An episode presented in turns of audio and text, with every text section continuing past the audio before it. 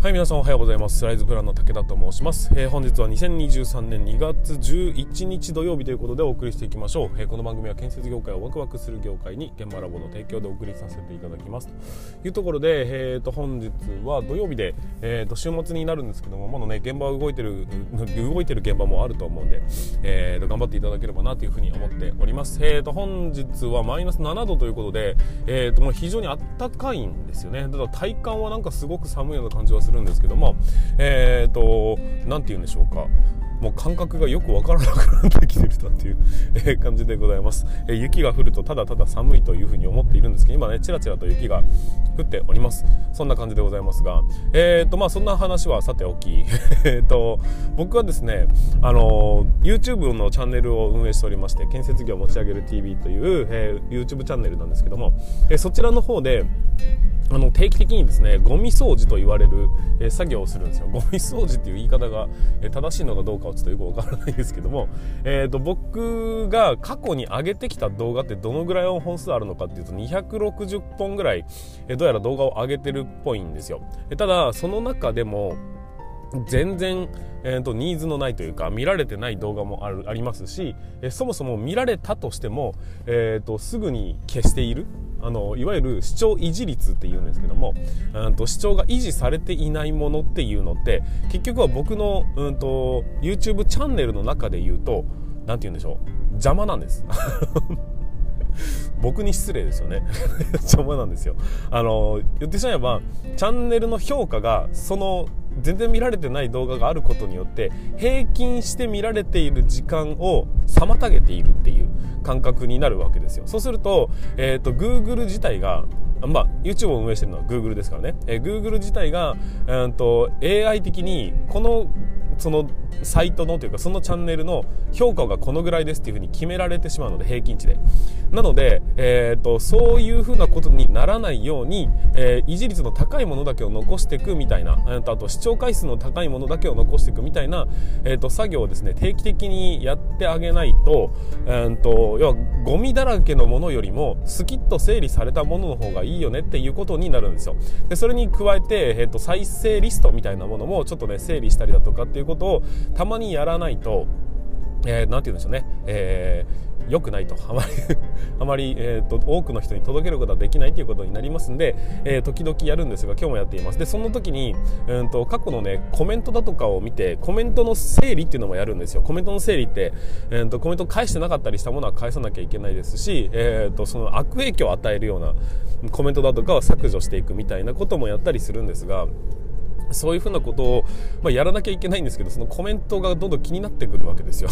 で、ね、コメントを見ていくとだんだん不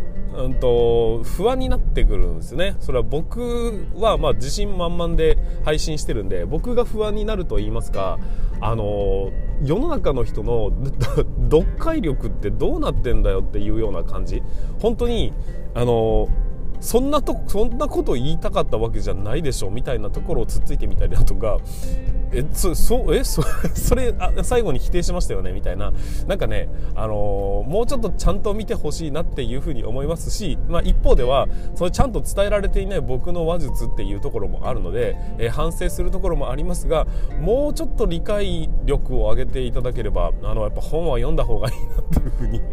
他人事のように思いましたが、皆さんはどういうふうに感じるでしょうかなんかこう言葉尻だけを捉えて、いいだの悪いだのとかそういう風な批判をしてみたり、自分の知ってる範囲のことを建設業界という風に呼んでみたりちょっとなんて言うんですね、1個読み上げてみますか。例えば結構ね面白いんですよ、見ていくと。例えばですね、建築にこういうコメントがあります。井戸赤さんみたいな名前なんですけども、建築に関する仕事全般を趣味のように愛せる人はやっていけるかもしれないけど、仕事としてやっていると必ず心と体を壊すっていうコメントが来てるんですよ。でしかもねそれに対してねいいねマークが結構ついてるっていう、わかりますかね。いいんです僕もその言葉尻を捉えるんであれば、仕事としてやっていると必ず心と体を壊すって、いやいやいやそんなことはないよなかなか、ハードな、コメントだなっていうふうに思いながら見ているんですけども、多分ね、身の回りの人がそういうふうなとこなのか、身の回りの中でも多分普通にやってる人はいると思うんですよ。いると思うんですけど、そういう印象を持っているのはあまりに境遇が悪いことへの、腹いせなのか何なのか、その辺を、ちょっと勘ぐってしまうわけですが、そういうふうにですね、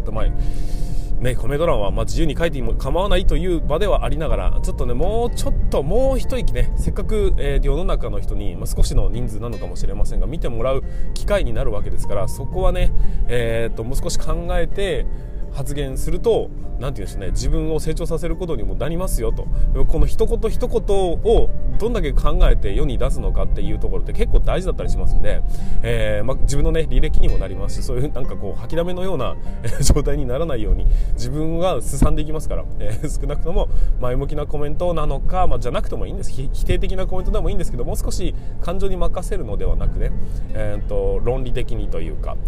しっかりとしたコメントを残すと、ちゃんと自分にも跳ね返ってくる部分はあると思いますんで、そんなことを思ったというところでございます。ちょっと今回冒頭が長くなってしまいましたが、本日も進めていきたいと思いますのでよろしくお願いいたします。それでは始めていきましょう。立ち入り禁止の向こう側へ行ってみましょう。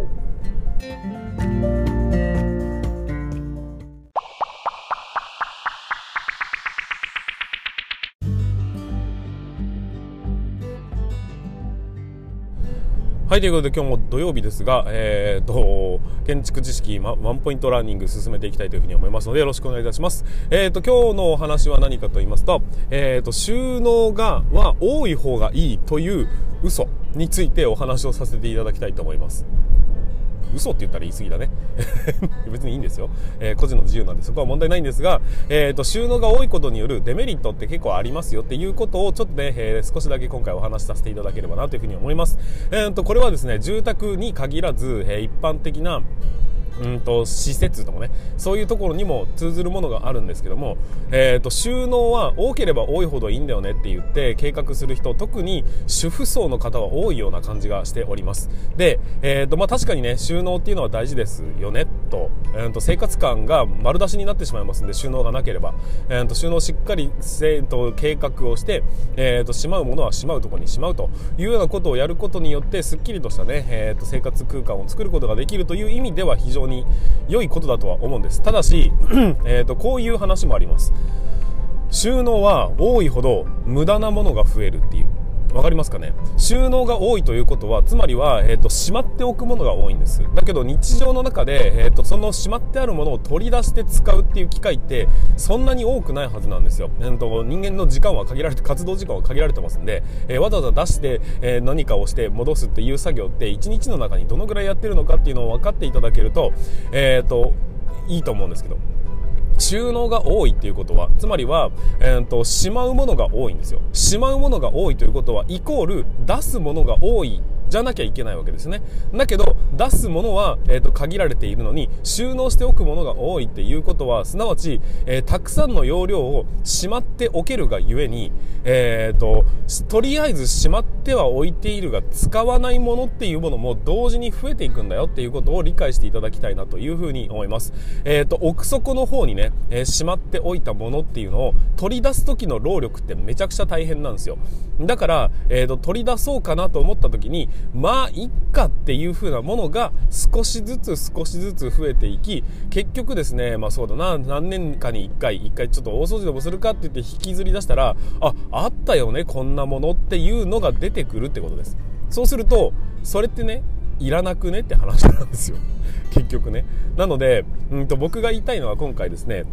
収納っていうのは多ければ多いほどいいよっていうことではなくて、まずは収納は少なければ少ないほど無駄なものは減りますが、生活感が出てしまいます。要は外にボンと置いとくものが増えてくるので、なので収納というのはしっかりと計画をしましょうっていう話なんです計画をせずに収納を、計画、とにかく増やしてしまうと、結局は無駄なものが増えていくっていうことになりますんで、本当に収納というのは最低限で計画すべきなのではないかというふうに思います。で、考え方としては、収納というのは必ず必要なものだけをしまうのを作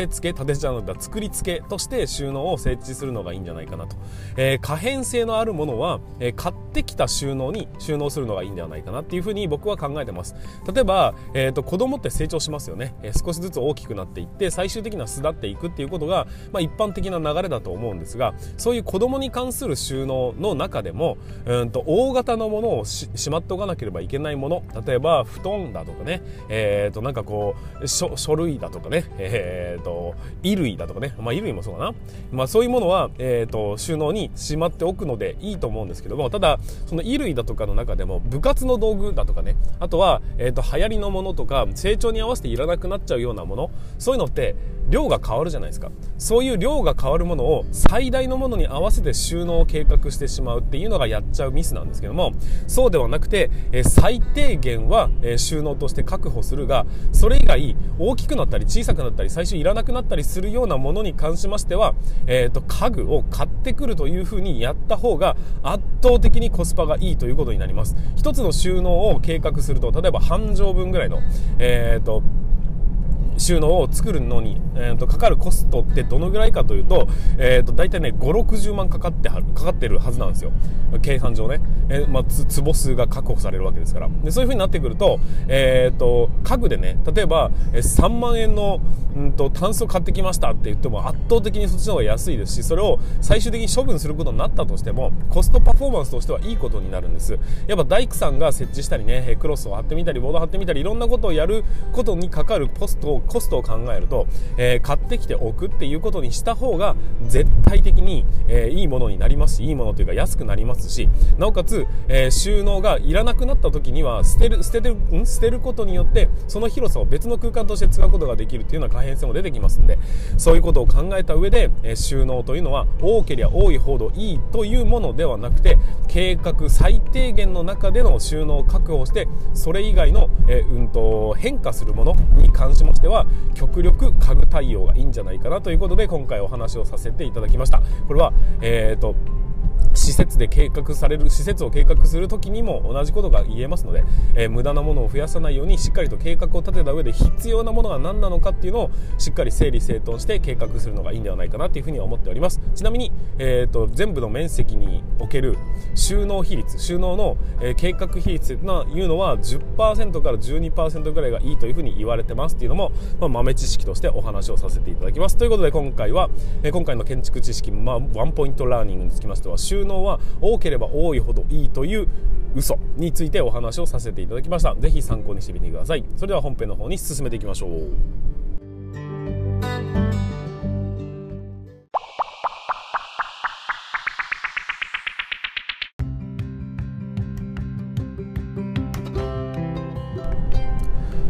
はい、皆さんこんにちは。ライズプランの武田と申します。建設業を持ち上げて楽しい仕事にするために YouTube チャンネル建設業を持ち上げる TV を運営したり、現場ラボというサイトでは若手の育成、働き方改革のサポートをしたりしております。この番組では建設業界のさまざまな話題や部下育成の話、働き方改革の取り組み、仕事力を上げる考え方などなど、車で運転する空き時間を使ってお送りさせていただいておりますので、多少の雑音につきましてはご容赦いただきたいというふうに思います。はい、ということで本日も本題の方に進めていきますが、今日の本題は何かと言いますと、要望や主張を裏返すと本音が見えてくるっていうような、少しね難しいお話になるかもしれませんが、ぜひお聞きいただきたいと思います。特に、組織のトップにいる人だったり、あとはね、部長とか課長とかそういう、部下のいる人たちにとってはぜひ聞いていただきたい内容ではありますし、そうじゃなかったとしても自分の気持ちの内側にあるものっていうのがどんなものなのかっていうのを、考える、そういうきっかけになると思いますので、ぜひね最後までお聞きいただければなというふうに思っております。まずはですね、要望だとか主張、何かをされた、こういうふうにうちの部署は、例えば建築部はこういうふうになっていくべきなんだというふうな要望を言われたことがある、もしくは、こういうふうになっていってほしいんですよねとか、こういうことをもうちょっと力入れていくべきなんじゃないかみたいなところって部下から聞いたことあるでしょうか、もしくは、自分でそういうふうに感じたことはあるでしょうかというところから始まります。少しね真面目な話になるんですが、その真面目な部分をちょっとね、部下に一回聞いてみるといいかも、アンケートみたいなものを取ってみるといいかもしれません。会社の方針に関してどう思ってますかとかね、あとは教育という部分に関してどう思いますかとか、働き方改革どう思いますかみたいな、そういう項目にある程度分けて、皆さんの考えている意見を、今後改善していくべき部分をお聞かせいただけませんかみたいな感じで、一度ねアンケートを取ってみると面白いものが見えるんじゃないかなっていうふうに思うんですよ。そこできっとですね、いろんな主張だとか、要望が上がってくるというふうに思うんです。例えば、若手の教育が、もっと強化すべきだっていうふうに、思っているというような要望を受けたとしましょう。単純に受け取ると、ああなるほどと、もっとこう教育を力入れていかないとこう成長できてないっていうふうに感じるんだろうなっていうふうに思うところではあるんですが、それをもう一個裏返して見てみてほしいんですよ。なぜ、若手の教育を強化すべきだと思ったのか、この人は。単純な話、それを裏返してみると、つまりは今現在教育が全然足りていない状態だと少なくともこの人は感じているんだっていうことがわかるじゃないですか。例えばお金持ちになりたいんだよねって言ってる人は、裏返してみるならばお金が足りていないというところが透けて見えるわけですよ。そういうふうに、人の要望や主張っていうのは何か結局、原因があってその話が出てきているわけであって、いきなりそういうふうにすべきだよねって超他人事のように言える人ってなかなかいないんですよ。だからこそ、働き方改革をすべきだっていうふうに言っているというのは、つまりそれを裏返すと何かというと、今時代に遅れてるようちの会社っていうことを感じているっていうことだったりしますよね。もしくは、残業が多すぎるのでもっと仕事を減らしたいと感じているのかもしれません。いずれにせよ、何かしらの気持ちの本音みたいなものがあって初めて主張だとか要望が出てくるのであって、その原因となるものが何なのかっていうところを少し考えてあげることによって、相手がどこに不満を感じているのか、どういうところを本当に改善すべきなのかっていうところが見えてくるんじゃないかなっていうふうに思うんです。そうすると大体ですね、人間が違う、その部下が感じているところっていうのは、その裏返した部分ばかりを集めて、固めてまとめると、ざっくりうちの会社が、うちの組織が、うちの部署が、何に不満を持っているのかっていうところを、知ることができるんですよ。で結果、それを知ることによって次の改善の一手に生かしていくっていう形なんです。だからなんて言うんでしょう、 100% 相手の言ってきたことを主張だとか要望だとかを鵜呑みにして、それを結果に反映させていくというようなやり方ではなくて、その要望一つ一つを裏返してみた時に、その人は何を思ってこういうような要望を言ってきたのかっていう一つ向こう側の考え方というものをちょっとね、考えてみていただきたいなっていうふうに思うんです。これは何も組織だとかに特化して言っている話ではあるんですけども、例えば自分が将来例えば安定した職業に就きたいんだというふうに思っている学生がいたとしましょう。この人はなぜ、自分の中でね、なぜ安定にこんなにこだわるんだろうっていうことを考えていくと、結局見えてくるのは、今不安定だっていうことに対して何か不安を感じてるってことなんですよ。でその不安定だと感じてる要素は何なんだろうかって話になると、例えば自分の親がね、そういう不安定な職業についていて自分の生活がとかっていうふうに振り返るきっかけにもなりますし、例えばお金持ちになりたいんだって先ほども言いましたけども、お金持ちになりたいという願望ってどこから来てるんだろうかっていうふうなところを裏返してみると、ああそうかと、今の給料じゃ、どうしても間に合わないと、その楽しいことができないというふうに感じてるんだなみたいなところが、自分の気持ちですら分かってなかった部分が透けて見えることになってきます。そういうふうなところをしっかりと考えることによって、実際のところ自分は何を考えて、自分は、何を要望して、いくべきなのか、何を強化すべきなのか、何が弱点なのかっていうことを、知ることができるようになってきますんで、その辺をうまく、立ち回れる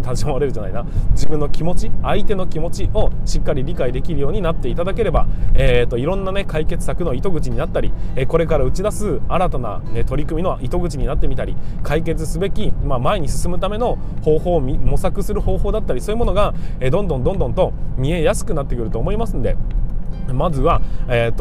言ってきた言葉に対してその裏側を、真意をね探るというようなことをやっていただければなというふうに思っております。はい、ということで本日も、本日につきましてはこの辺にさせていただきたいというふうに思っております。人のね裏側を見越すことによっていろいろ見えてくるものがありますんで、ただただねなんとなく会話するんではなくて、その会話をする時に向こうが言ってきた内容、なぜこの人はこんなことを口から出したのかっていうところをしっかりと、模索していただければなというふうに思っております。はい、ということでここまでで、YouTube 音声配信の方につきましては以上にさせていただきます。ここからはちょっとね深掘りした話を、現場ロボアカデミー限定で進めていきたいと思いますのでよろしくお願いします。それでは本日も最後までご視聴いただきましてありがとうございました。また明日の放送でお会いいたしましょう。それでは全国の建設業の皆様、本日もご安全に。ということでちょっとなんかカメラが下がってくるな。はい、ということで